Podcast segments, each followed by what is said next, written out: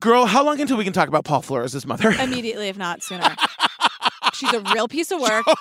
She comes with props. yeah, It's a water bottle or totally. glass. She's a wallpaper in the downstairs bath lady. if real I've ever- nightmare, real murder apologist and Absolutely. rape apologist. We don't like that on this podcast. She's about to find out. Not a fan of her or her son or her husband. The whole lot of them. I have no use for any of them.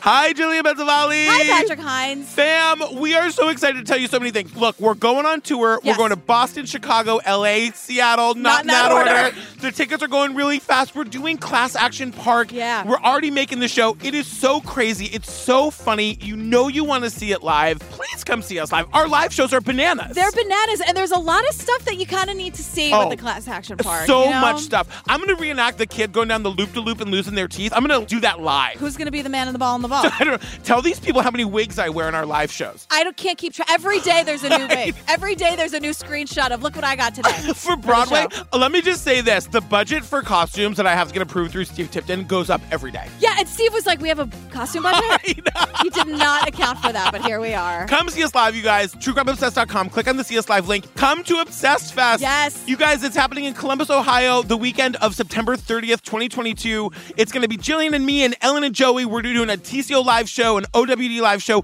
two other soon to be announced non Obsessed Network live shows. Yeah, Robbia just confirmed she's coming. The list of people who are confirmed that are coming that we haven't announced yet is pretty amazing. Yeah. It's people that are not on the network that you know are our friends, and I'm very excited. Yes. Robbie is doing a book signing for her book about Adnan Syed. She said she's going to do everything we want her to do. She's coming to the drag Oh, brunch, I she's coming to the love cocktail party, her. she's singing karaoke on the main yes, is stage. she going to come to my sing along? Of course. and Okay, great. Jillian's doing a Taylor Swift sing along. Or like at like Paramore, we're at High School Musical. I, I'm going to curate a whole thing. Natalie's going to help me because I know she's excellent at that. It's a weekend of 2,000 of your true crime best friends and us all getting together. We're all together all weekend. We're going to take all the pictures and kiss all the babies. Yeah. Don't bring your baby. Don't bring your baby. And that's not just me talking.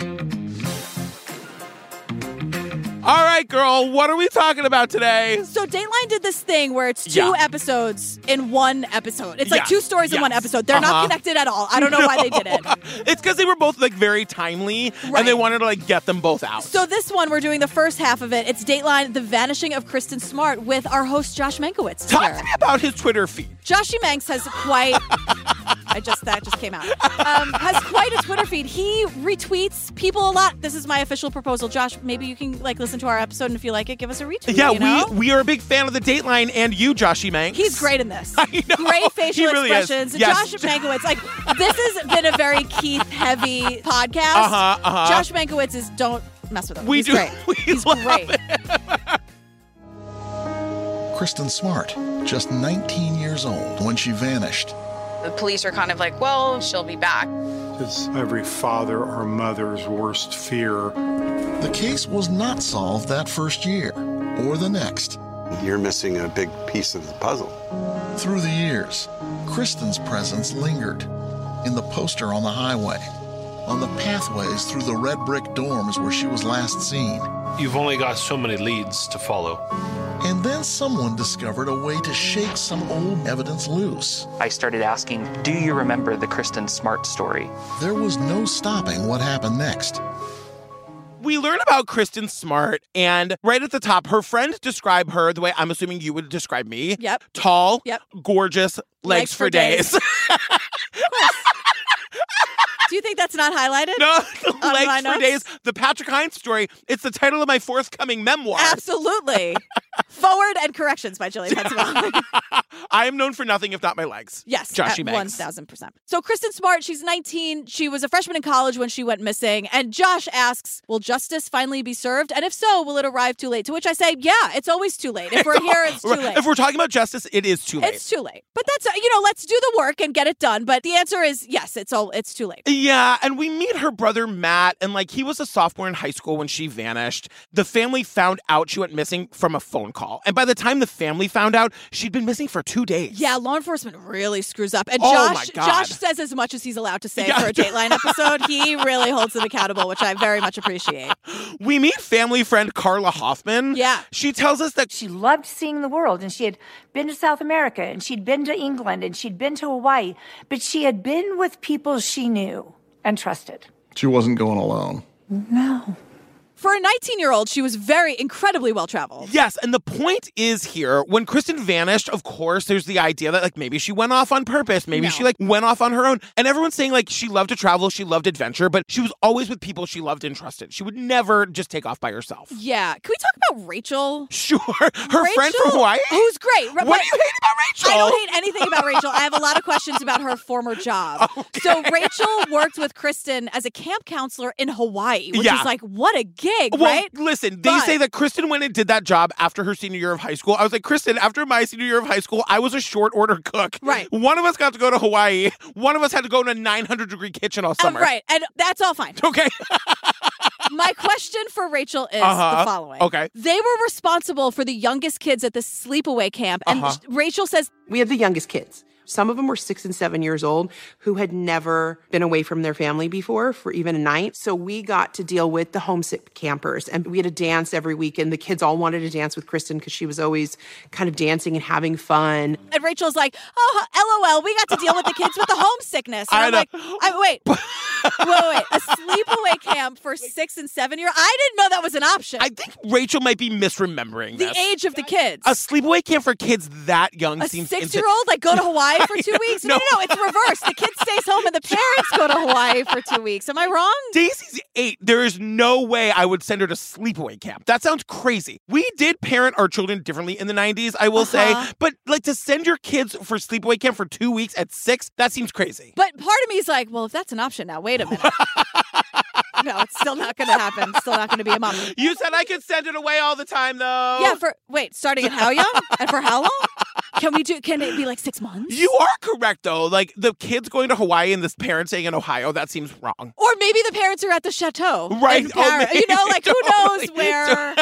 because Hawaii is notoriously very expensive. Yes. So I can't imagine the. Anyway, I'm very maybe six. Maybe she misremembered the age, but I I know. stopped in my I know. tracks six and seven. Also, like I remember going to sleepaway camp when I was like 10, and like homesickness was not a thing. Or maybe Yeah. the parents are in Hawaii, also just not at the camp. The white lotus of it all. The white, remember White Lotus? Steve's on. Oh my God.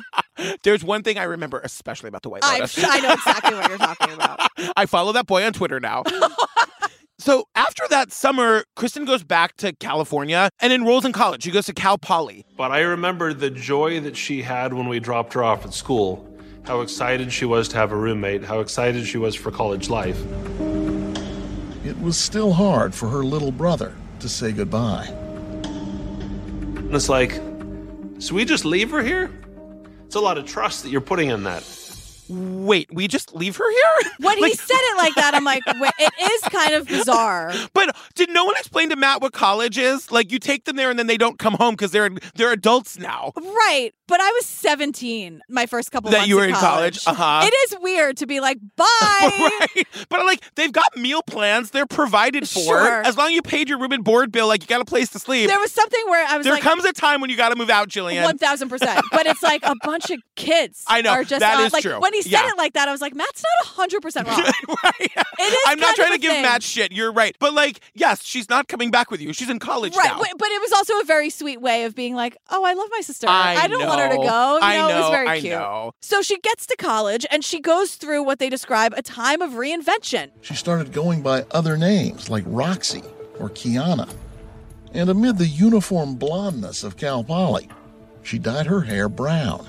I gotta say, the Roxy thing was like a big thing. At, I remember like at the exact same time, 1996. Yeah. My younger sister was also going by Roxy. Really? I don't know why. At Chicago, the movie didn't even come out yet. It was just on Broadway. She was like obsessed with people calling her Roxy. Interesting. Roxy was like a big name at that point. I don't know why. It's a cute name. I it's like a the very name cute Roxy. name. Yeah, totally. She dyed her hair brown. yes. You know? Everyone's blonde. She's in California. She dyes her hair brown. Someone said the uniform blondness of I Cal know. Poly. I'm like, wow.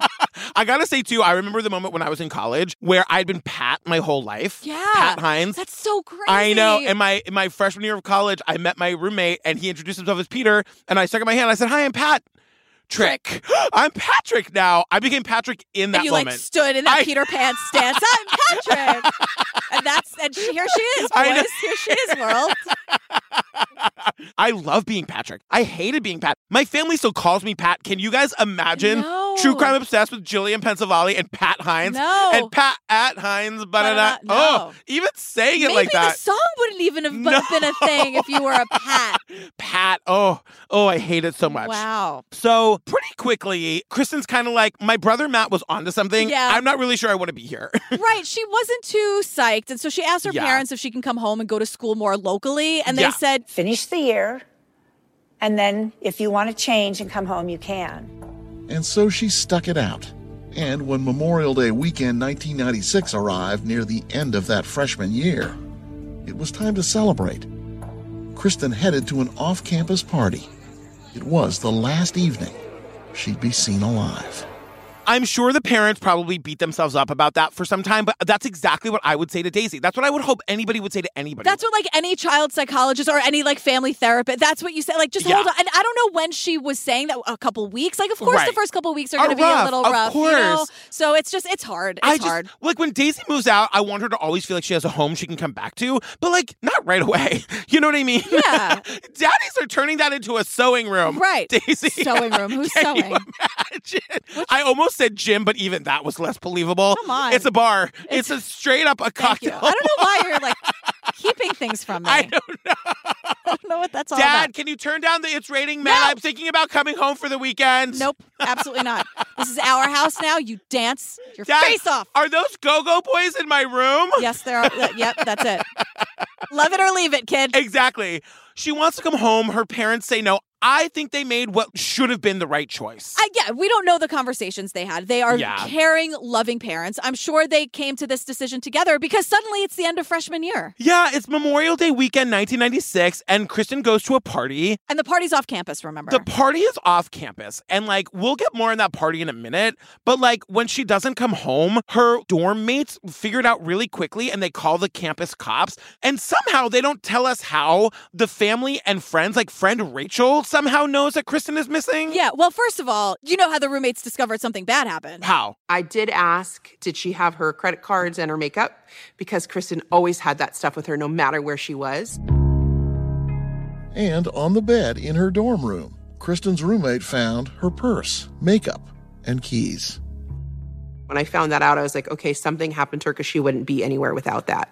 Something's wrong. And we never find out how that stuff got back to her room. Yeah. Because we know that she went to the party, and then we know that she doesn't make it back to her room, but some like maybe she didn't take her stuff with her when she, makes it left. like close enough to her room. Yeah. Well, I have I might have a theory. Okay. So when the family finds out that Kristen is missing, Two days later. two days later, her dad doesn't wait. He gets in his car and drives the 250 miles to San Luis Obispo. He's got to get there. Like, he's very much me. A hundred thousand percent. Yeah. So Megan Healy's here and she's been covering the case on the local news. Yeah. And she's like, look, He said he was going into dumpsters. Reporter Megan Healy has covered the case for NBC affiliate KSBY in San Luis Obispo.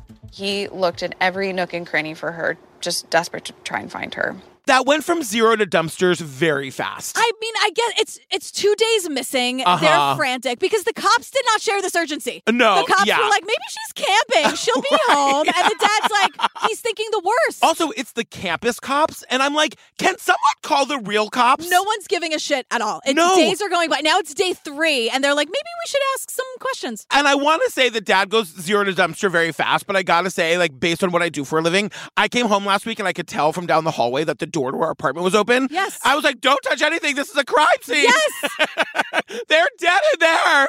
So, three days pass before the campus police begin investigating, and they're talking to the students who had seen her last, and the cops learn about this off campus party. Through Trevor. Okay, so fucking Trevor Boulder is here. I got a lot to say about Trevor. Trevor Bolter was a sophomore at Cal Poly back in 1996. He told police he was at the party. The night of the party, it was a very low key, kind of boring event. What was going on? Uh, music, people were playing pool, and a whole lot of nothing. I mean, really, it was not a wildly populated party. Trevor's a party goer. Trevor wants us to know that it was a real shitty party. He goes, it was a real boring event. What do you think Trevor does for a living now? Something in tech. Totally. I- IT. Yeah. I also don't know how much of his story I believe, if I'm being honest. Well, because he really wants you to believe it. So he Totally. emotes a lot in this. yes, and, he makes it- himself the center of the story about this girl who's been missing for 25 years. So as the story goes, he's telling this to Josh Mankiewicz, and this is when Josh gives a lot of good reactions, like silent reactions, because Trevor is like, This very tall, very attractive girl wearing shorts and a t shirt walks up to me and says, Hi, I'm Roxy. Okay? And I go, Hi. and then he pauses and he goes, okay, like he really wants us to follow along, so he adds, okay, Josh, Uh-huh, and Josh is uh-huh. like, I'm Josh Mankiewicz, I'm following along, Trevor. Exactly, This is exactly. not about you, by the way. He says, She leans in and she kisses me, like full on kisses me. He didn't know it, but that was Kristen Smart, the newly minted adult, calling herself Roxy. You've never met her Never met her before in my life. Okay.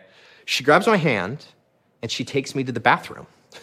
Okay. So my head's spinning a little bit because, you know, I'm 20 and I'm like, okay, this beautiful girl has kissed me and yet she's pulling me into the bathroom. What's going on here? He says full on Yes. kisses me. They've never met. he means with tongue. He wants us to know that this gorgeous girl is making out with him. making out. And then again, they've never met, so he's Yeah. like, "What?" I and know. then she, gra- according to Trevor, According to Trevor. who's telling this to Josh, who probably doesn't believe him that much either. And also, I just want to say he's credited as someone who told the police he was at the party. Oh! Daylight is not saying Trevor, whatever his name is, who was definitely Who was there. 1000% this is there. Trevor who told the cops he was at the party. but Trevor also has valuable information later, so I kind of need him to be at the party.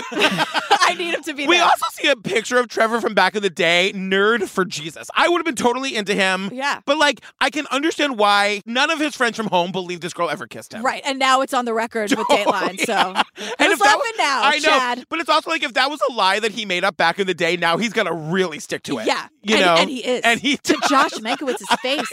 Oh my god!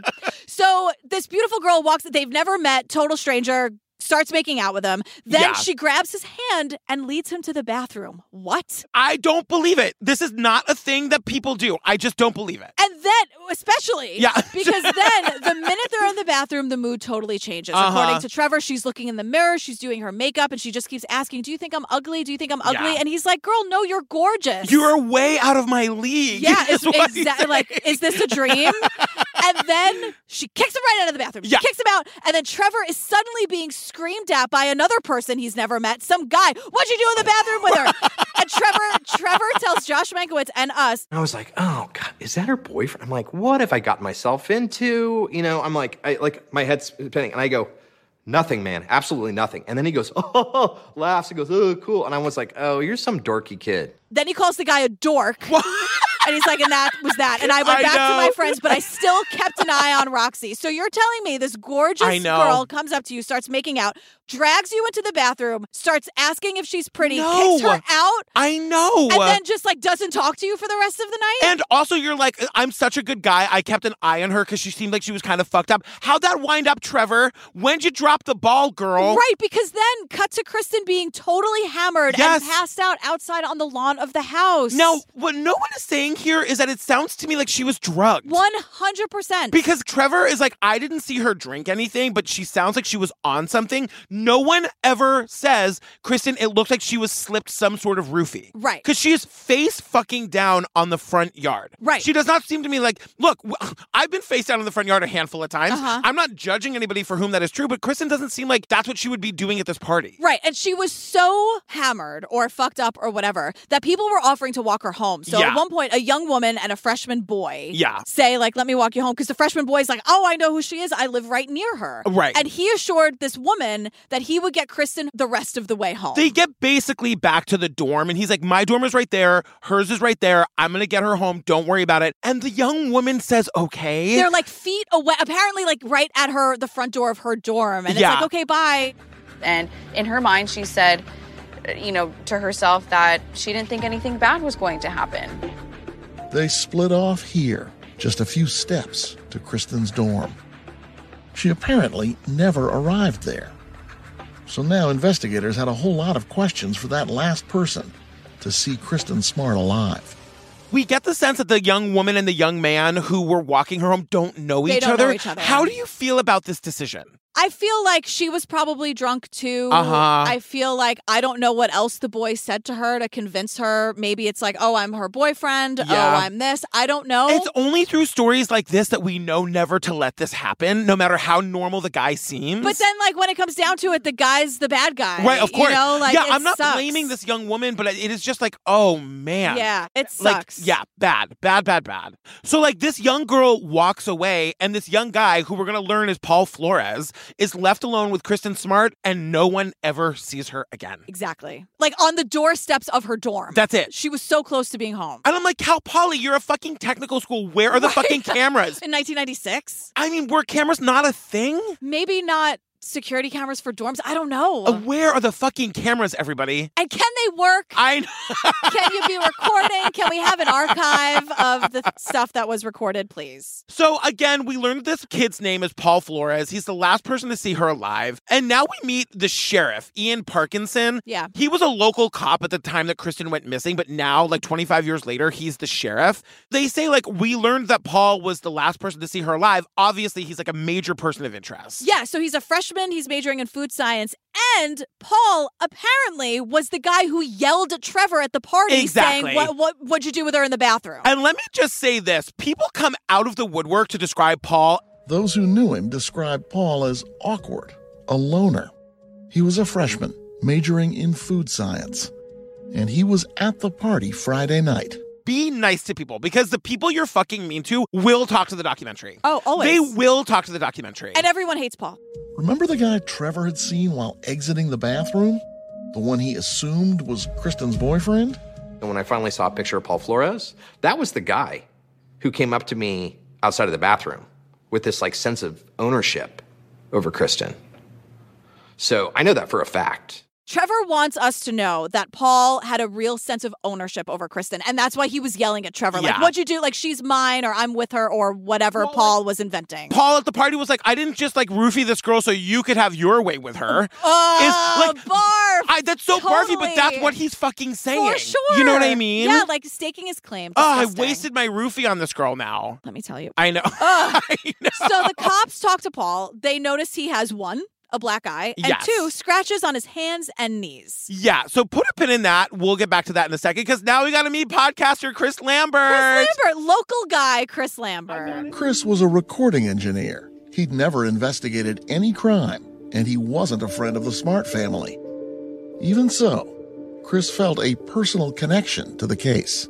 It happened in my own backyard, which is why I named the podcast Your Own Backyard. So Chris Lambert makes a podcast called Your Own Backyard, Yeah. which is the reason we're here. Yep. Dateline is covering this case because of all the shit that Chris uncovered. Chris is not a podcaster. He was like an audio guy who really cared about this case because it happened in his own backyard. That's why he named the podcast My Own Backyard. I was in communication with him when this podcast was Yeah. happening because I just was like, I was reaching out being like, you're new here and your show is doing really great. Like, what can we do? How can Yeah, we help? And yeah, yeah. He just did the Lord's work. And Yeah. Chris Lambert is like the living example of what podcasts can be. He did not make a podcast to get rich and famous. He made a podcast to fucking solve a murder and he did it. And he also had never investigated anything No. before. He had no experience He'd never been a investigating podcast crime before, and like- never did like. And then he did two things. I'm really so well. proud of him. Like it is, it really Chris, is you're like amazing. it. It's so fucking cool. And when you're like a podcaster, this is the dream. You do something good, and then it solves a case. You get on TV. Yeah, bada bing, bada boom. You're sitting Chris, there you with did it. Josh Mankiewicz. exactly. changing the world.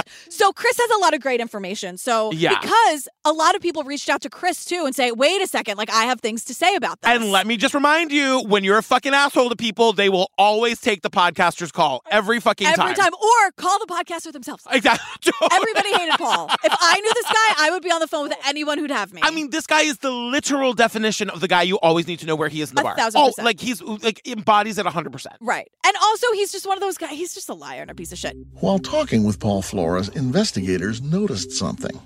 He has a black eye and he's got scratches on his hands and knees. What does Paul say about the black guy? I don't know. He has a few different explanations actually. That's what Chris says. Chris like, well, it depends on when you ask him, which Right. is kind of amazing. First, Paul Flores says that he got elbowed during a game of basketball that took place on that Monday. Then the police interview the people he was playing basketball with, and they say that he arrived to that game with that black eye. And he told all of them that he just woke up with it and didn't know how he got it. And they're like, that bitch showed up with that black eye. Nobody, uh, nobody elbowed that bitch in the eye. Right. We'd like to. We hate them. Are you talking about that food science Yeah, guy that gross. barges into our basketball game sometimes? Food science is great unless you're Paul Flores. Totally. But he tells the basketball guys, "Oh, I woke up with this black eye and I have no idea where I got it." Are we at the preppy murders again? Men, Come on. when your fucking male friends tell you they woke up with a black eye and the scratches all over Ask their a faces, follow-up. ask a fucking follow up, men. One follow up. God damn, be better. Okay, you woke up with a black eye and scratches on your face. yeah, that's what happens when people are the worst because no one wants to even deal with them or interact with them in any way. Uh-huh. like they're Yeah. just like, I don't even want to talk to him. Fuck Totally. that guy. I'm, gl- I'm, I'm happy as a black I'm guy. like, these guys were always pissed when Paul showed up to play back. Oh, God, fucking weirdo's back. We gotta let Oh. him play with us again. is he, what does he, travel a lot or Yeah. whatever? Is that a basketball word? Absolutely. A double dribble? Did he do a double dribble? Look at you, Reggie Miller. Are you still listening? Are you proud? He did a double drib. Look at him. That's a bad thing. Oh, oh, oh. Traveling a double. No, traveling's a bad thing. A double dribble sounds hard. That's bad? Yes. Okay. I don't know if it's foul worthy, but it's bad. You can't do that. Okay, well, now I know. Because when you when you stop, you have to shoot. Aha! So a double dribble is when you're dribbling, and then Uh-huh. you stop, and then when you're there, you either got to pass or shoot. You can't just start dribbling again. oh, that's, that's a double the dribble. double dribble. Yeah. Oh, Bad God. moves, Okay, Paul. Paul probably did that up and down the court. No use for him.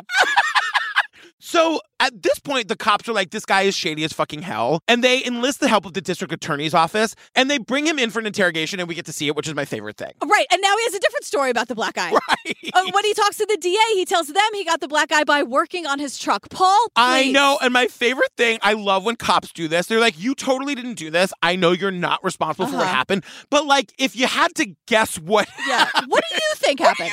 and like, Paul takes the bait because he's such a fucking idiot. He's like, well, oh, thanks so much for asking. Yeah. I am a genius. Um, Totally. I would say that, like someone who she hitchhiked with or something abducted her or something, you know.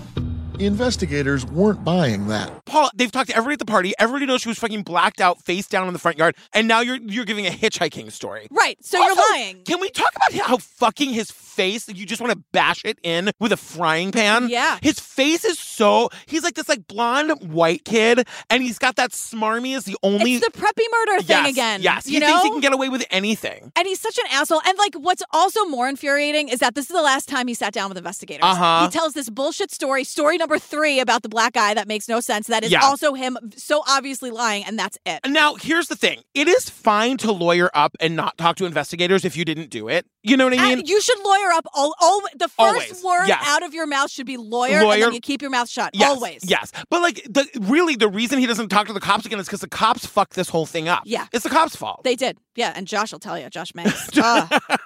so the sheriff's department finally gets around to searching the dorms. And remember, it was Memorial Day weekend when this party happened. It was Yeah. the last weekend. So what happens is everyone went home for the summer and the dorms were all cleaned out. They don't go and try to search the rooms until four fucking weeks later. Yeah. These rooms are cleaned top to bottom. And the sheriff is here to say, like, we lost valuable evidence. They're totally sanitized. They're reset Yeah. for this if they have summer sessions or whatever. Like everything is gone. But Chris, the podcaster, says Four cadaver dogs alerted to the scent of human decomposition in Paul Flores' bedroom and only Paul Flores' bedroom out of all the dorms on campus. Come on. I mean, we know he did it, and like the cops know he did it. And the problem is, for 25 fucking years, they can't prove it because it took too long for them to get started Yeah. because they thought she was camping with her girlfriend. Exactly. It's infuriating. Yeah. And speaking of infuriating, Paul's parents are here on the scene. Ruben and Gloria, what the fuck is her name? I think Susan. She's a Gloria if ever there was one. Which is like, if you're Gloria, That's great, great. but this Gloria we don't like. So they search the home of Ruben Flores, who's Paul's father. Yeah. And the first thing they find is newspaper clippings of the case. They found newspaper clippings about this case and they said, well, we were just saving those because it was a girl he went to school with. Suspicious, maybe, but nothing close to tying Paul to any crime. No, listen, it's another thing that th- makes them look super guilty. And the parents are like, oh, that was a girl that he went to school with. We thought it was interesting. so We kept like, it's just a lie. And it's just more evidence that they're involved, but the cops can't do anything about it. And it's also plausible deniability. Of course. Is it weird? But Yeah. is it like if they were really close, maybe you would keep that story to keep track because it's a mystery and you Right. care about this person, Yeah. you know? But there's no evidence whatsoever tying Paul to the crime. And meanwhile, the Smart family is working tirelessly to find Kristen, searching constantly. Can I just interrupt to say Sure. one thing? Of course. What you said is exactly what they said, and it's true. Yeah. There is no evidence, but there was. Of course. You know what I mean? Right. This is a case of like they didn't get there in time to get the evidence because they didn't start looking. They don't early have enough. the evidence because they didn't get the evidence. Exactly. You know what I like, mean? We all know the evidence existed. Sure. They just didn't get it. Exactly. So- Which, even for Dateline to say there's no evidence tying him to the crime. No, no, no. There is. Right, they right, just right. didn't get it. There was. There was. Past tense. Like yeah. at this moment, four weeks later, Yes. there's no evidence because Right. they slept on it. And we know that that evidence was there. You know, what Josh I mean? fought for that. Josh fought for that in the script. he was overruled. You got to pick your battles. he will respond Yeah. with his face. No, those podcasters are going to cover this. The gay one's not going to let that one slide. Josh, we got you. It's going to come for us on it. We got your back, Josh. we know you would never. We know you would never. We totally trust you.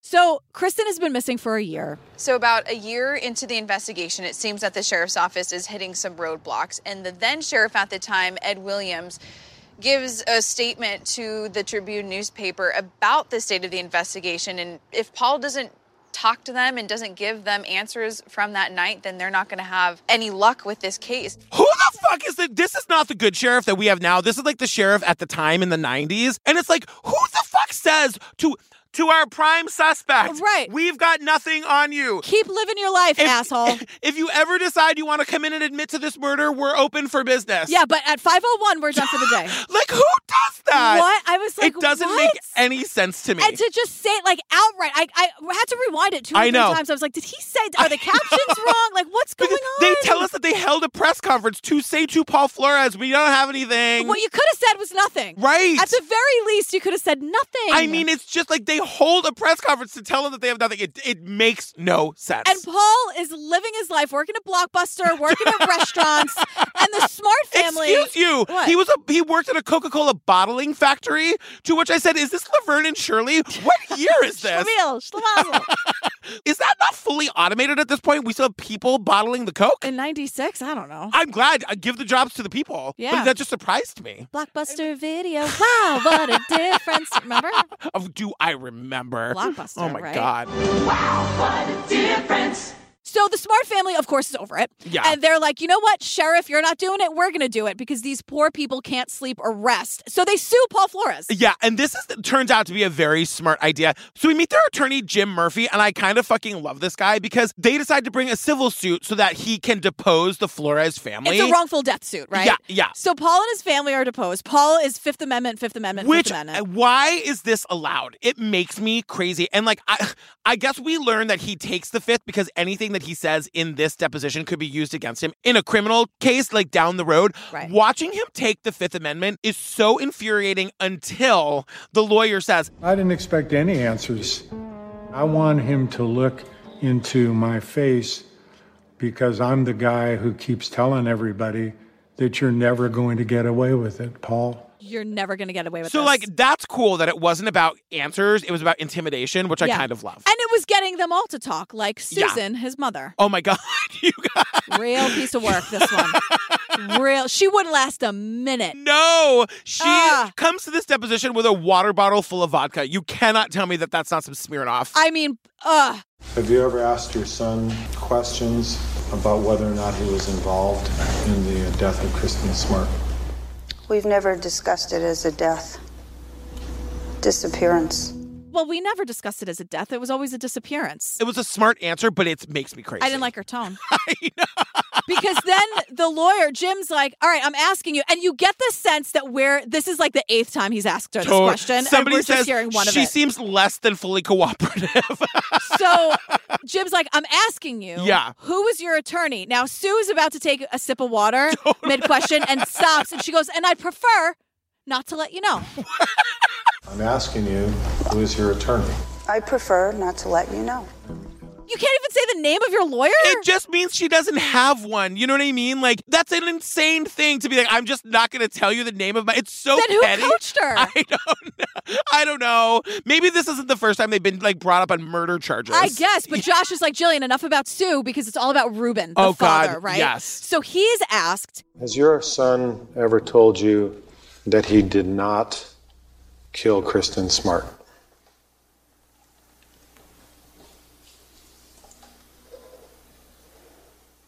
We never asked that question. Ruben Takes a long pause. It's all in the pause. It's all in the pause, which of course they fucking have. It's an course. outright lie. The attorney comes right back and says if that had happened in front of a jury, that pregnant pause would have been viewed as evidence of involvement. Yes. Like he was so caught off guard because he doesn't want to lie under oath. And he's like, how do I say this? Uh-huh. How do I answer this in a way Uh-huh. that won't incriminate me? exactly. So the investigators are like, all right, we know what happened. Ruben helped Paul hide Kristen's body after he killed her. He needed a car. His dad had one, and that's the Ruben connection, according to the investigators. And here's my question about the planet Earth. Why why is nobody ever paying attention? What they're saying is that the dad came to the dorm and helped Paul smuggle a body out of his fucking dorm room. Yeah. I believe that that is what happened. Yeah. How did nobody see that? I don't know. You know what I mean? I don't know because you think you could say, "Oh, in the middle of the night, it's a college campus. It's it's the end of the year. Kids are out all night." And I mean no disrespect to Kristen, but how long can you have a body in your dorm room before it starts to smell? That's got to be pretty quick. It's got to be immediate. You know? you have to remove the body immediately. like we are talking about going down several flights of stairs with a fucking body wrapped in a carpet those or something. college dorms, like everyone is always in the hallway. I like, know. did he not have roommates? I know. Like, how did this not? Unless he took her somewhere, it- Right. unless unless. But then the, there was the dog's hit that there was in the her only room, like the body had to have composition. been in there. Although I don't always trust the dogs. Yeah, but they hit on something in his room and every Exactly. other room on campus. Yeah. Right. I mean, what I'm really saying is that like I'm disappointed in America because like Humanity. a body was smuggled out of a room and nobody saw. it. Nobody know. noticed. and so J- yeah, God. The depositions provided a lot to interpret, but not hard evidence to move the case forward. Jim Murphy would eventually withdraw the lawsuit while his team gathered more evidence. So it's Yeah. great that we have the deposition, but he's like, you know what? I'm going to shift gears. I do love that they just hired this guy to yell at Paul Flores. Like And that just was to, the that yeah, was the to point. get the- to get them on camera being Yeah. like, I don't know.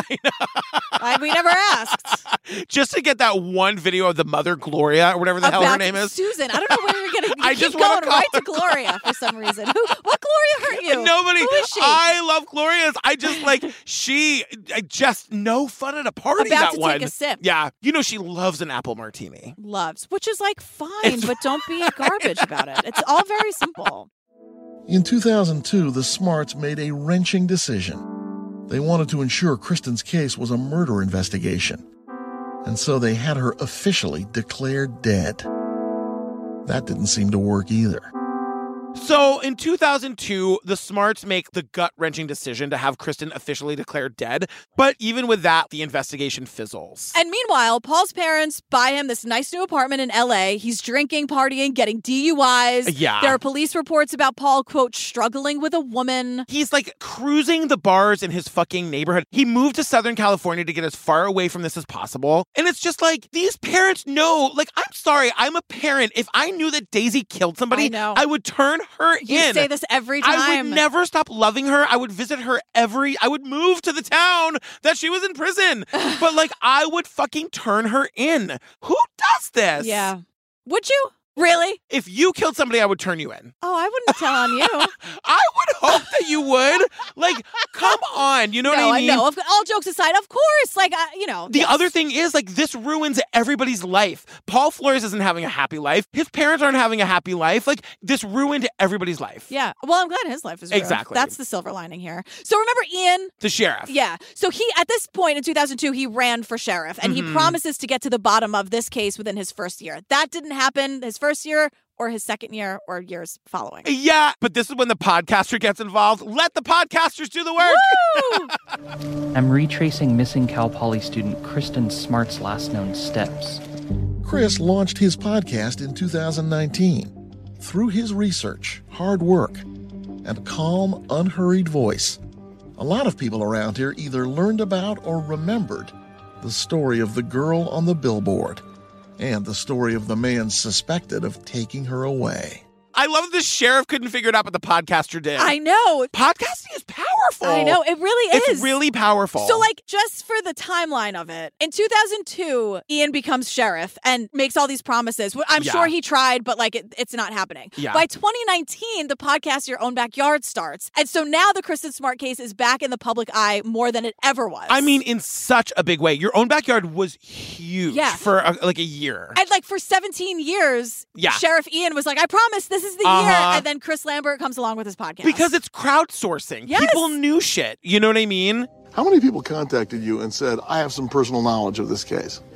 I think hundreds, if not thousands by this point. And so Chris included stories in his podcast of people who'd crossed paths or swords with Paul Flores. And all of it was just dirt on Paul. Again, everybody hates Paul, and that's great. And the stories we hear are horrifying. I mean, we get this one story that like Paul was swimming in a pool with a bunch of other kids and he fights with some girl and then he's holding this girl underwater trying to fucking drown her. Yeah, fun stories like that is I what mean, Chris was hearing. I'm just saying that like if I was the parent that pulled Paul off of my daughter, I would be in prison because he would be dead. He'd be dead. And his nickname was Scary Paul. Come on. Which also we could do better than that. Pervy Paul, come on. Look, but he was scary. And pervy. And pervy. he was a total creep. And again, like you said, no one wanted to be alone with him. And someone says you didn't want your friends getting drunk around. No. An ex girlfriend of Paul's told Chris about an incident that happened after Paul had been drinking. and he had like a butter knife and he like held it to my neck and I was screaming and my roommate actually kicked down the door to make him stop. and her roommates had to break the door down to save her from him. Like over and over and over again, there are opportunities to fucking send this guy away. Right. You know he what I hates mean? women so much. And Josh is like, he sees women as prey. And that's exactly right. And maybe it's just because I'm a parent now, but like, can we go back to the moment where you're holding the kid under fucking water? I know. I would have had him sent away so It's fast. so scary. Like, how old were they? It could have been high school. It's all bad. yeah. But I'm just In the podcast, curious. you hear that girl tell the story. How old were they? I don't remember, and she's fine now. But like, Right, it right, was right. they were kids. They were ki- they were like you Terrifying. know probably ten or whatever. Terrifying. It's fucking terrifying. Th- He's a monster. He's a monster. And so we meet a woman who knew Paul in 2015, and her identity is concealed, but she's going by the name Sam. Yeah. It was late, Sam says, and she was tipsy and waiting for a ride when Flores approached her. He asked if he could take me home. Uh, Um, you know, like, I could take you home. It's, you know, it's fine. And um, he was very persistent. You'd never seen this guy before. No, Describe him. he was awkward and he seemed um, meek. And like she's saying she kind of felt bad for him. Like, you know, he's offering her a ride. She didn't want to be weird. She's a little hungry to be honest. Yeah. And he, they like go to a restaurant where they like have food. And like from the second she's with him, she can kind of tell that like, ugh, she doesn't feel unsafe at first, but like she just is like, oh, I'm with this weird nerd. She just wants the night to be over. Yeah. Like, she just wants to be home and, like, putting her who moisturizer doesn't want on to and in hit the pajamas. Denny's for the Rudy Tooty Fresh and Fruity at two in the Totally. morning? Oh my like, God. I want that right now. I think that's IHOP, Rudy Tooty. I'll take it wherever I can get it. I Jimmy. think Denny's does moons over my hammy. Wait, did I tell you that at, at the IHOP they won't give you the Rudy Tooty? You unless have to say the whole You have thing. to say the Rudy Tooty fresh. If you try to short it to the Rudy Toots, I you're was not going to say Rudy Toots, Rudy Tooty, You're Fresh not and getting- Fruity, or bust. Yeah. That's it. No Rudy Toots for you. Sam is like, Ugh, all she wants to do is go home, get her moisturizer on, her pajamas, Uh-huh. whatever. So she she makes a point to say she stopped drinking at this point. She's Yes. just drinking water. She's kind of just like killing time Yes. until this is all over. Yep. But she agrees to go back to his place because she doesn't really know how to get out of it. Like she you can tell Uh-huh. she's like a nice person and she's kind of like, all right, maybe she'll get another ride from there. It's just Uh-huh. sort of like she doesn't really know. And I thought, what in the world did you get yourself into? She says that on his couch, she tried to think of an exit strategy. It's very awkward. Um, I don't want to hurt his feelings, and I, I want to keep myself safe. So I don't want to upset him. What she's saying is, if I upset him, I might be unsafe. Right. So something clicked where it went from awkward and meek and Yeah. feeling bad for him Yep. to like negotiating with herself and trying to strategize Yep. how to get out of this situation. And yes, and so like they get to his house, and she describes it as like a hoarding nightmare. Yeah. she like opens the door, and it's like floor to ceiling papers and newspapers. I'm like, oh god, how many of those are about the Kristen fucking smart I case? know, I know. How terrifying would that be to like be in some boy's house that you don't want to be there, and then you see all these articles about like a murdered girl? And remember, it's 2015. Yeah. So, like, I think you're absolutely right that it could be stories about her. That's so scary. and she's just like she says, she's sitting there on the couch, being like, "What did you get yourself into? Like, how Right. do I get out of this?" And she's like, We're just talking. He's not being aggressive at all. Uh-huh. He goes to get her some more water and she wants to leave. But she says, like, she's like drinking the water and they're on the couch and they're just talking. And she's like, I don't know why, Josh. She's Yeah. telling Josh Mankiewicz. She's like, he's not aggressive or anything, but I know that I wanted to leave, and I don't know why I didn't muster up the energy or voice I want to go, which Because you would have had no trouble saying that. No, never. I'm very, um, I'm feisty. If I don't like something, you'll know. She goes, Josh, don't get it twisted. I'm feisty. That's what she said. She goes, I'm Totally. feisty. If I don't like something, you'll know. And she's like, I just can't. Like my body just won't get there. my energy won't get there, my brain won't get there. Yeah. And then she says, like, all of a sudden they're in the bedroom having relations that she's, quote, not participating in. Right. I think that Josh Mankiewicz handles this all very He does. delicately He and does. very well.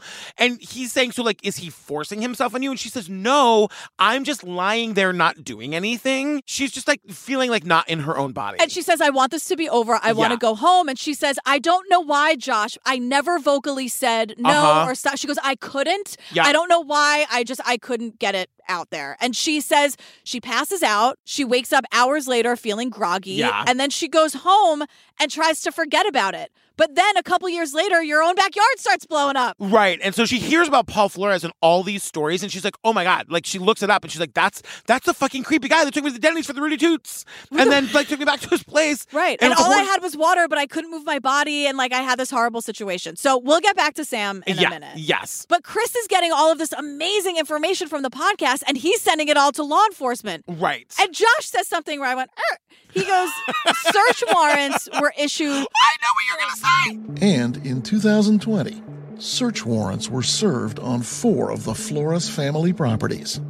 Sheriff Ian Parkinson spoke with us before a gag order was imposed in the case. What he doesn't say is all four of them. Are there more than four properties? But also, how do they have four homes? Four homes. I only have one. At least four homes. Because I feel like Josh would say all four of I- their yes, properties. totally. He didn't say all. No.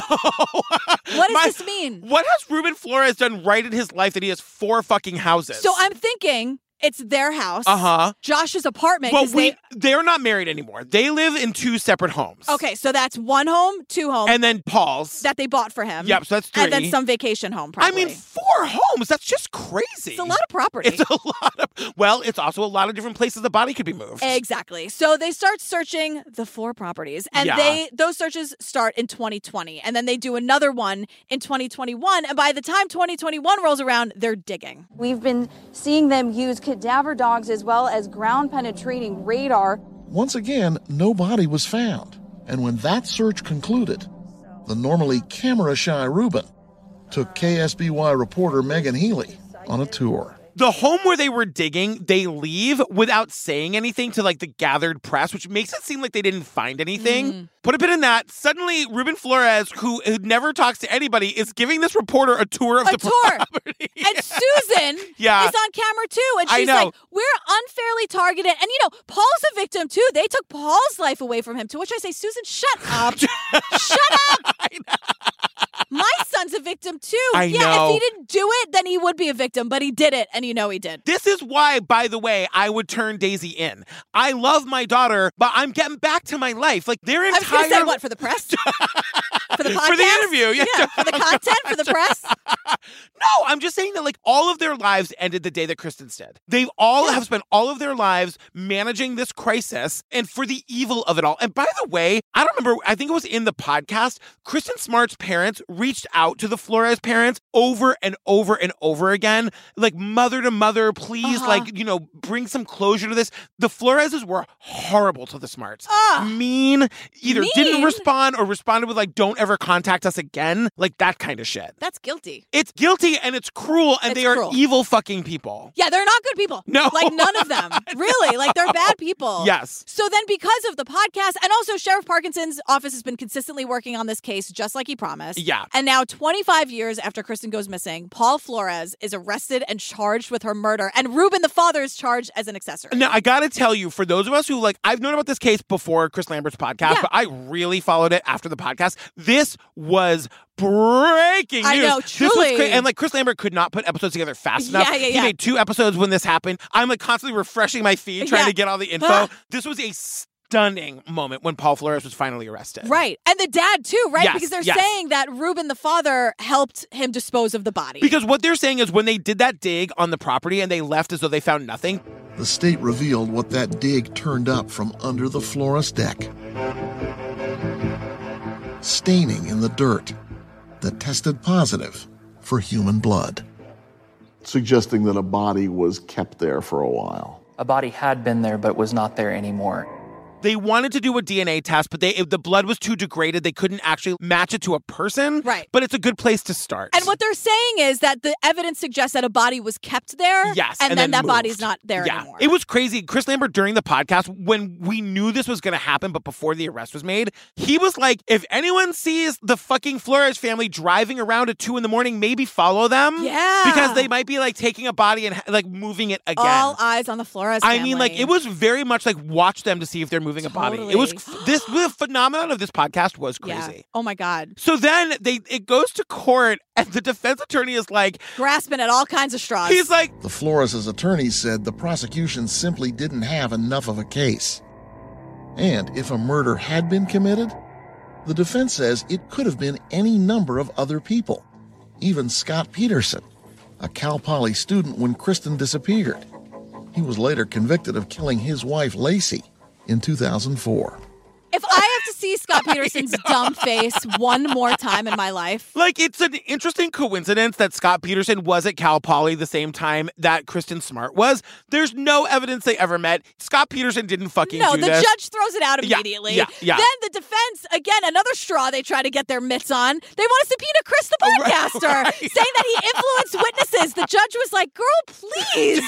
Everyone went to Chris. Everyone Exactly. called Chris. Totally. And so the trial is set for April 25th, 2022, like right around the corner. Yeah. The other really sad thing that we've learned is that like there are potentially more victims, even if not like victims of murder, victims of his of Paul Flores' sexual assaults. Because they're also charging Paul with attempted rape. Yes, because when they searched his house, they found like a trove of Ah. videotapes of him having sex with women who are very clearly very under the influence of drugs or alcohol. So rape rape videos is what Rape they are. videos. Let's call them what they are, Dayline. Yes, rape videos. And this is where Sam, we're back to Sam, the woman who went for the Rudy Toots. Yeah. With him at two in the morning. Yeah. She's like, Oh my gosh, now it all makes sense why everything happened the way it did.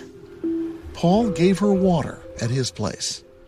And I don't know if anything was in there, but by four o'clock in the morning, after having my last drink at one and eating, um, I should have been able to say, I want to go home. Now all of these stories are coming out that he Yeah. was meeting and drugging and raping women for the last 25 years. Yeah. And she realizes that's what happened to her and she's putting the pieces together and like Josh again handles it very well. It's a very delicate conversation Very to have and delicate. he handles Yeah, it yeah. excellently. So Paul Flores is fucking trash and Josh is like, "What does justice look like here?" Maybe we could have had it if they searched her goddamn dorm room for I 5 mean, seconds. it's unbelievable. yeah, and he like really comes for the cops who were dragging their feet on this. He's Yeah. just like, "You know what?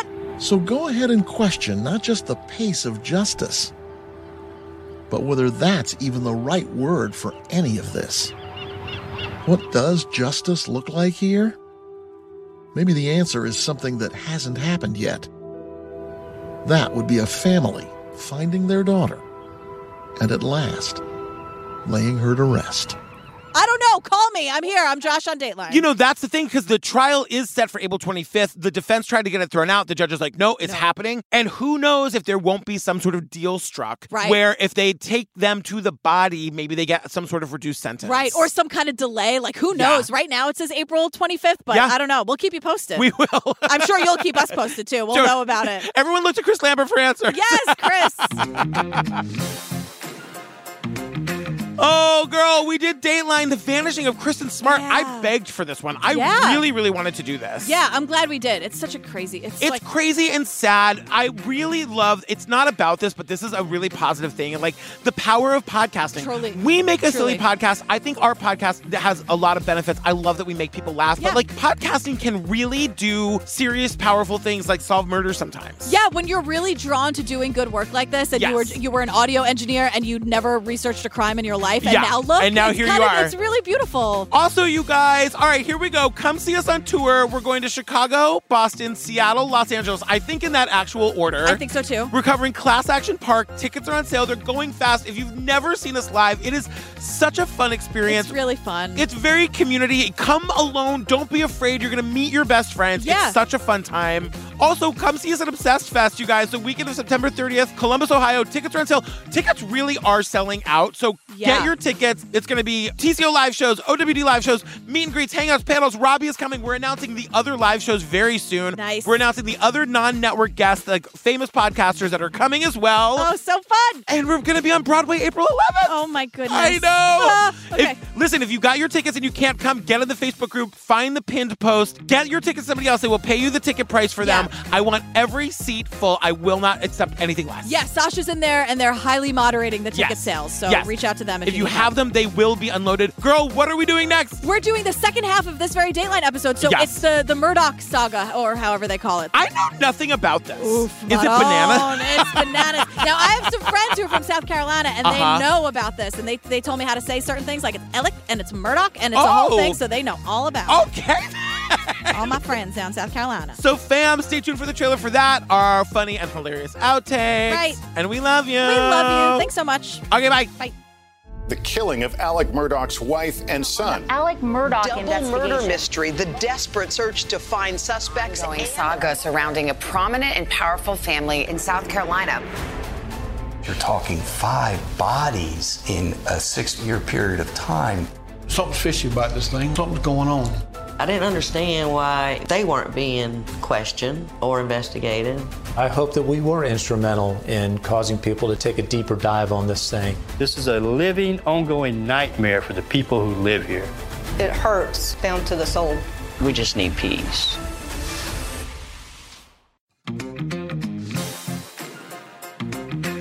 What is food science? Is that like a cooking degree? Which is great, but like food science? I used to know the answer to this. Oh, did you?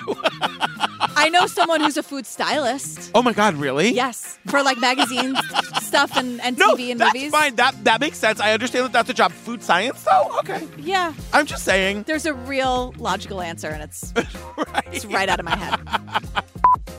Do you think being married to me is amazing? I amazing, amazing can mean many things. So yes, that's a hard yes. You basically are married to me. How's it going? It's going really well, actually. I love it. I think we balance each other out Uh-huh. nicely. It's Then we true. both go home to the people we're actually attracted to. I think it works. Why are they down in there? Yeah. I didn't tell you that I had a huge Red Bull before we started. Oh, I got that. I gathered it. Like I had one of those Red Bulls and I was like, oh, this is so big, I'll never drink this, and I drank the whole thing. no, you sound like you're on 1.5 even in my headphones, which is fine. I'm sorry, everybody. that Red Bull's really hitting me right now. I gotcha. It's all good.